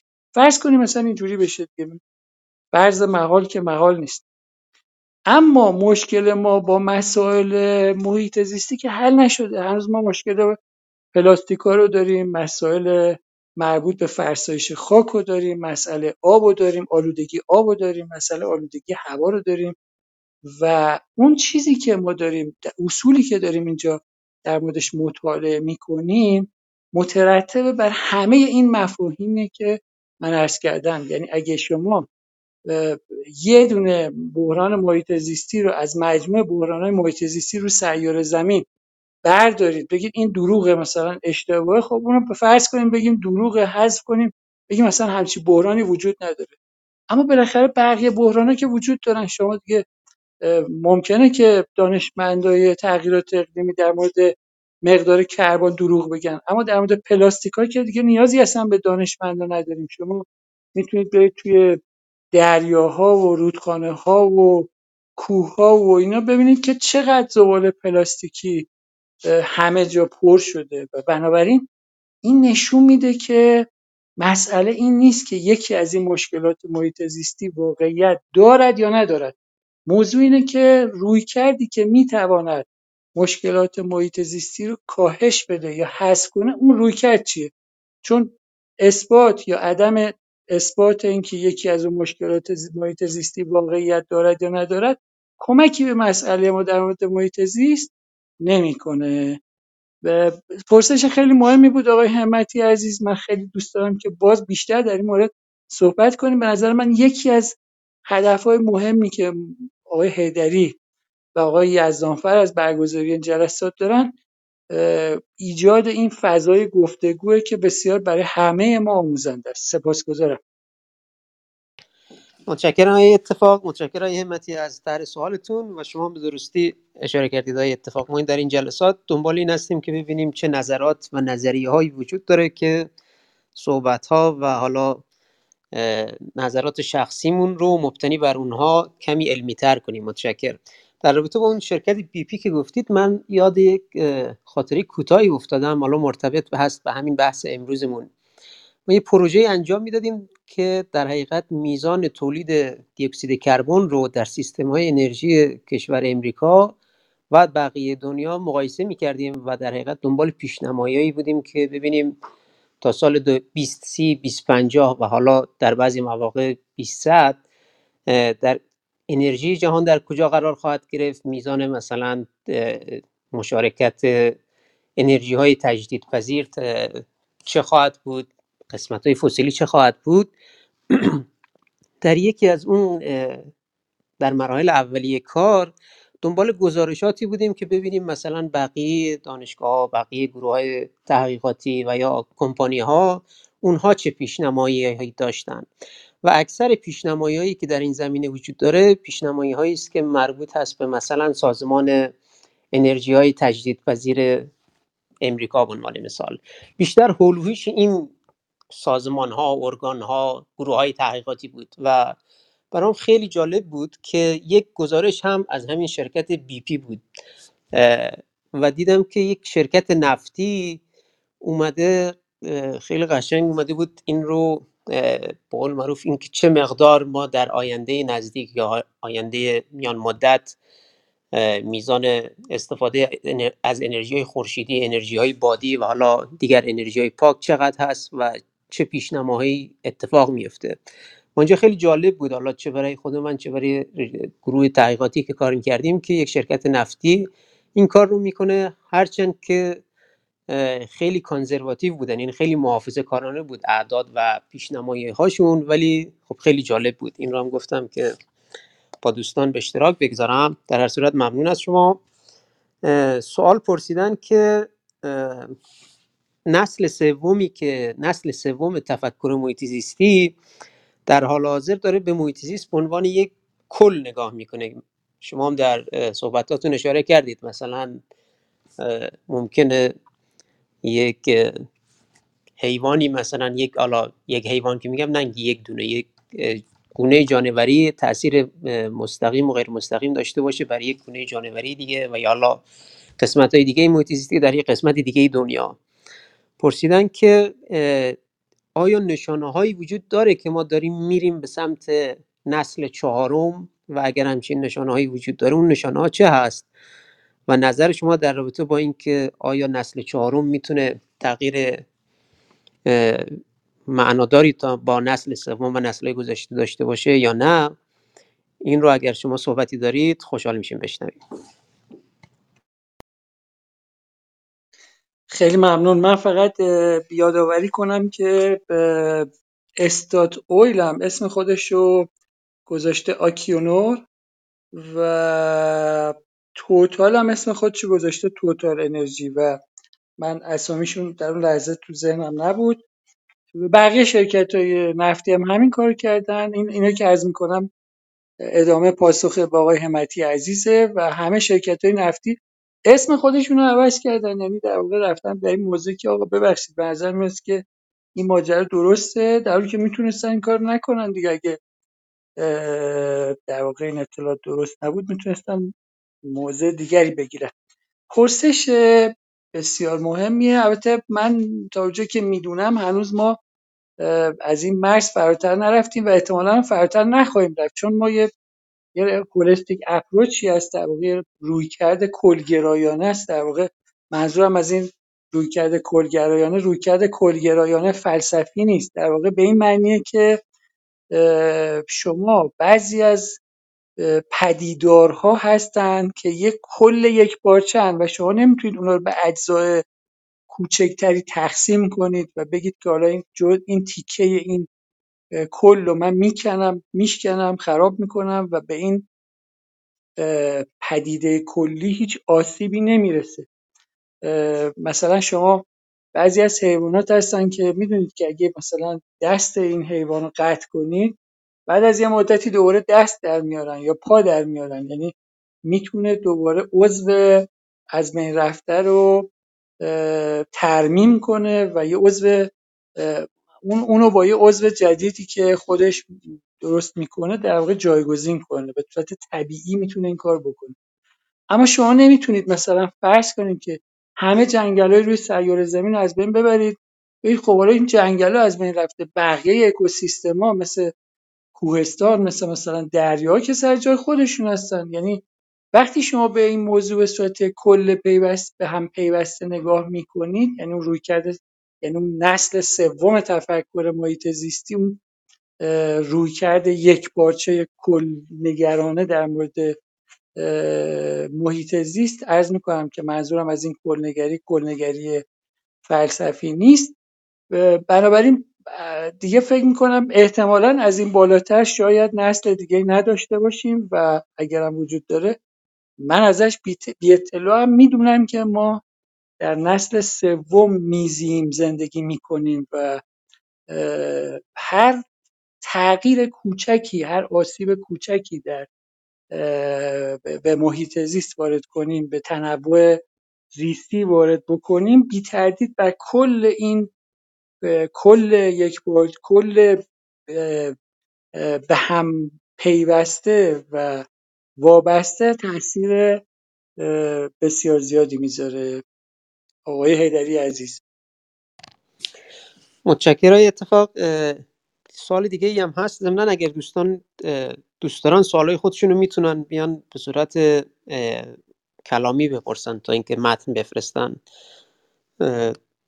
پرسیدن که آیا سازوکاری سازوکار که البته حتما وجود داره ولی نوشتن آیا سازوکاری در ارتباط با تخصیص کربن به منابع مختلف حالا چه در سطح ملی و چه در سطح بین المللی وجود داره یا خیر. حالا من نمی‌دونم این سوال در جلسات عادی آتیمون بهش خواهیم رسید یا نه ولی در هر صورت این سوال رو پرسیدن. اتفاق خدمت شما هست بله وجود داره و حالا اگه من درست فهمیده باشم پرسش این دوست عزیزمونو یه در واقع راهکارهایی وجود داره یه همه کسانی که در اون معاهده پاریس و معاهدات متعاقبش اعلام آمادگی کردن فکر کنم از 200 تا کشور روی سیاره زمین سه چهار تا کشور هنوز به معاهده تغییرات اقلیمی نپیوستن. به غیر از اون سه چهار تا کشور که ما هم تو همین اواخر جز اونا بودیم. این این روزا رو خبر ندارم که به پیوستیم یا نه اما می‌دونم که ما هم جز اون سه تا که سه چهار تا کشوری بودیم که نپیوسته بودیم. بقیه کشورهای روی سیاره زمین به معاهده پیوستن و وقتی که پی میپیوندن به این معاهدات بین المللی تعهدات داوطلبانه پیدا می‌کنن. مبنی بر اینکه در واقع مقدار انتشار کربنشون رو کاهش بدن. یکی از روش های کاهش انتشار کربن برای کشورهای توسعه یافته یه مقدار ثابته و بسیار سختگیرانه است. یعنی اونا باید بدون هیچ ملاحظه ای در واقع مقدار انتشار کربنشون رو کاهش بدن. برای بقیه کشورهایی که مثلا در حال توسعه هستن یا توسعه نیافتن اونا برنامه هاشون می‌تونه متکی به عوامل دیگه باشه. یعنی میگن که ما یه برنامه رو ارائه میدن به اون در واقع به عنوان پیشنهاد برنامه ملی خودشون رو ارائه میدن. بهش میگن NDC یا INDC و اینا رو در واقع ارائه میدن به اون در واقع سازمان مربوطه توی IPCC و اونجا تعهد می‌کنن که تعهد نمی‌کنن. در واقع میگن که برنامه ما اینه که مقدار کربنمون رو کاهش بدیم. منتها این از یک سو بستگی داره مثلا به مقدار جی دی پی مون مقدار تولید ناخالص ملیمون از یک سو بستگی داره به جمعیت ساکن در کشور خودمون و بنابراین برنامه های کاندیشنال و مشروط دارن و در حالی که مثلا کشورهای توسعه توسعه یافته برنامه های آن کاندیشنال بسیار سختگیرانه دارن. یعنی اونا غیر مشروط موظفن که در هر صورت مقدار انتشار کربنشون از یه حد معینی کاهش بدن و به یه حد دیگه برسونن. و بنابراین در واقع اون اگه من درست سوال متوجه شده باشم پاسخم اینه که عرض می‌کنم. در مورد این بیشتر بعدا مطالعه می‌کنیم. راجع صحبت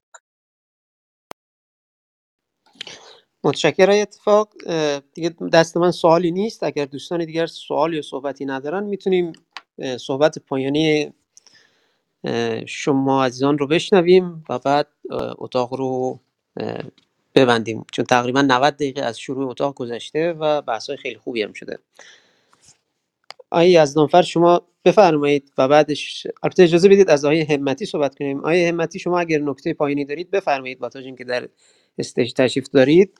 بعد از شما آقای یزدانفر صحبت بفرمایند و بعد در پایان هم خدمت های اتفاق باشیم. آقای همتی خدمت شما است. خیلی ممنون از آقای اتفاق و شما. فقط سوال اولم آقای اتفاق بکنم فراموش کردن. در مورد کتاب خودشون می‌خواستم بپرسم که چاپ موجود شده یا خیر. ممنون. خیلی ممنون از شما و آقای اتفاق. بله ببخشید من فراموش کردم اسخای می‌کنم.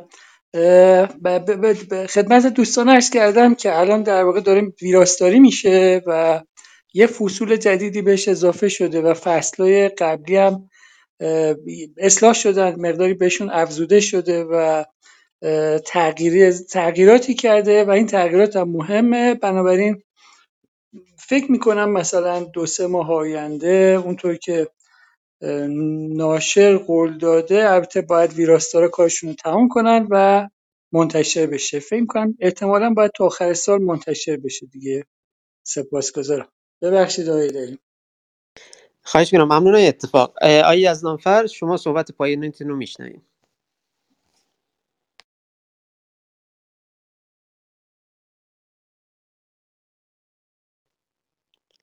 صداتون رو ندارم آیه یزدانفر. اگر دارید صحبت میفرمایید صداتون رو نداریم.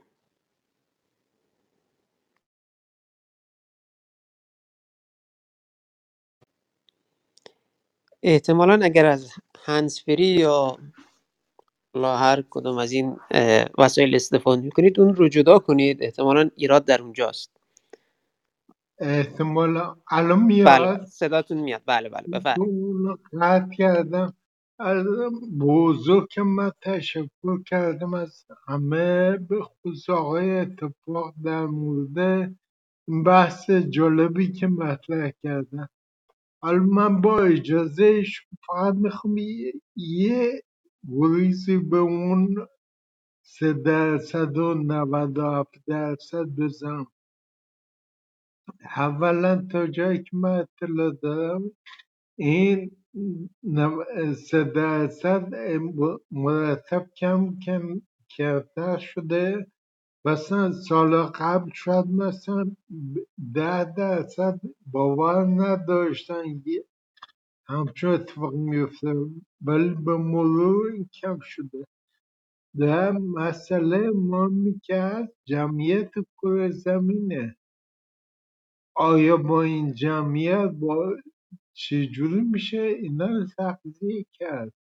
در حالی که الان یه چیز حدود 90 درصد گونه های جانوری زمین از بین رفته.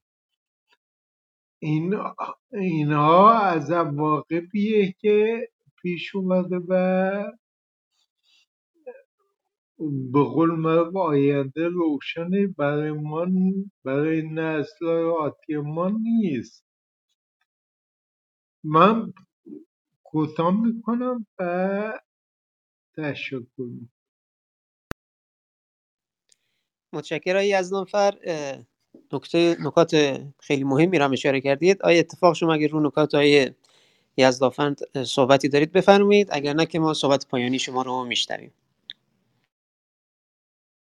منم سپاسگزارم از شما و آقای یزدانفر عزیز و آرزوی موفقیت و سلامتی برای همه همراهانمون در این نشست دارم. سپاسگزارم. متشکر از شما. تشکر می‌کنم از همه دوستانی که در این جلسه شرکت داشتن و دوستانی که بعدا صدای ما رو خواهند شنید. جلسه امروزمون جلسه سوم بود از سری جلسات مربوط به نقد و بررسی کتاب اقتصاد سیاسی محیط زیست نویس... که نویسنده محترم این کتاب آیه شهرام اتفاق همراه با ما هستن. این افتخار رو دادن و من از ایشون تشکر ویژه دارم. جلسه بعدیمون جلسه چهارم خواهد بود شنبه 19 شهریور دهم سپتامبر در ارتباط با موضوع سوسیالیسم و محیط زیست. همه جلسات ما از جمله جلسه بعدی شنبه خواهد بود 20 ساعت 23 به وقت ایران در کلاب هاوس محیط زیست صنعتی شریف. قبل از اینی که صحبتم رو پایان بدم یک نکته ای را اشاره کنم که ما یک برنامه جدیدی در نه در کلاب محیط زیست صنعتی شریف در گروه آوای محیط زیست در پیش گرفتیم که بنا داریم که کتاب های محیط زیستی که در کشور وجود دارند رو دونه بدونه حالا بستگی این که چقدر زمان بتونیم بذاریم اینها رو تبدیل به پادکست های صوتی کنیم به این صورت که فقط خانش نباشه. خانش در کنار این که بحث و بررسی هم می‌کنیم و در اون جلسات البته احتمالا جلسات جلسات عمومی نخواهد بود اون جلسات چون قرار ضبط بشه و به صورت پادکست حالا فعالیت های پادکستی میشه اسمش گذاشت. اما اگر دوستانی علاقمند هستن به شرکت در اون جلسات شرکتش با هماهنگی قبلی کاملا برای همین دوستان آزاد است. در اون جلسات هم متخصصین محیط زیستی هستن هم فعالین محیط زیستی و دغدغه‌مندان محیط زیستی و حالا اینکه میگم محیط زیست محیط زیست و همه رشته ها و حوالی محیط زیستی. هر آنچه که مربوط به محیط زیست است. ممکنه اقتصاد باشه ممکنه سیاست باشه هر آن چیزی که به این محیط زیست می‌تونه مرتبط باشه. حالا اون کتاب بعدی هم که داریم روش کار می‌کنیم هوش محیط زیستی است و کتاب به نظر جذابی میاد. اگر از دوستان علاقمند هستن می‌تونن به من پیام بدن به آدرس آوای محیط زیست و می‌تونیم ازشون دعوت کنیم که در اون سلسله جلسات هم شرکت داشته باشن. در هر صورت ممنون از همه دوستان تشکر مجدد. امیدوارم که شب و روزتون خوب باشه. به امید دیدار. من یه مطلب کوچیک می‌خواستم در رابطه آقای ایدل بگم بفرمایید. این با توجه اینکه شما در آمریکا هستی این مسئله کپی خیلی ممکنه دست و پاگیر بشه. اینا لطفا بهش اهمیت آره نکته خیلی درستی رو اشاره کردید و اتفاقا روی این قضیه ما با اون دوستانی که در در این پادکست ها رو تهیه می‌کنیم کاملا به این امر واقف هستیم و همه موارد اخلاقی و قانونی رو رعایت کردیم و رعایت خواهیم کرد. در صورت آقای یزدانفر ممنون از نکته که اشاره کردید همه دوستان رو به خدای بزرگ میسپارم. امیدوارم که شب و روز بسیار خوبی داشته باشید تا جلسه بعدی جلسه چهارم شنبه 19 شهریور ساعت 23 به وقت ایران. همه دوستان رو به خدای بزرگ میسپارم. خدا یار و نگهدارتون.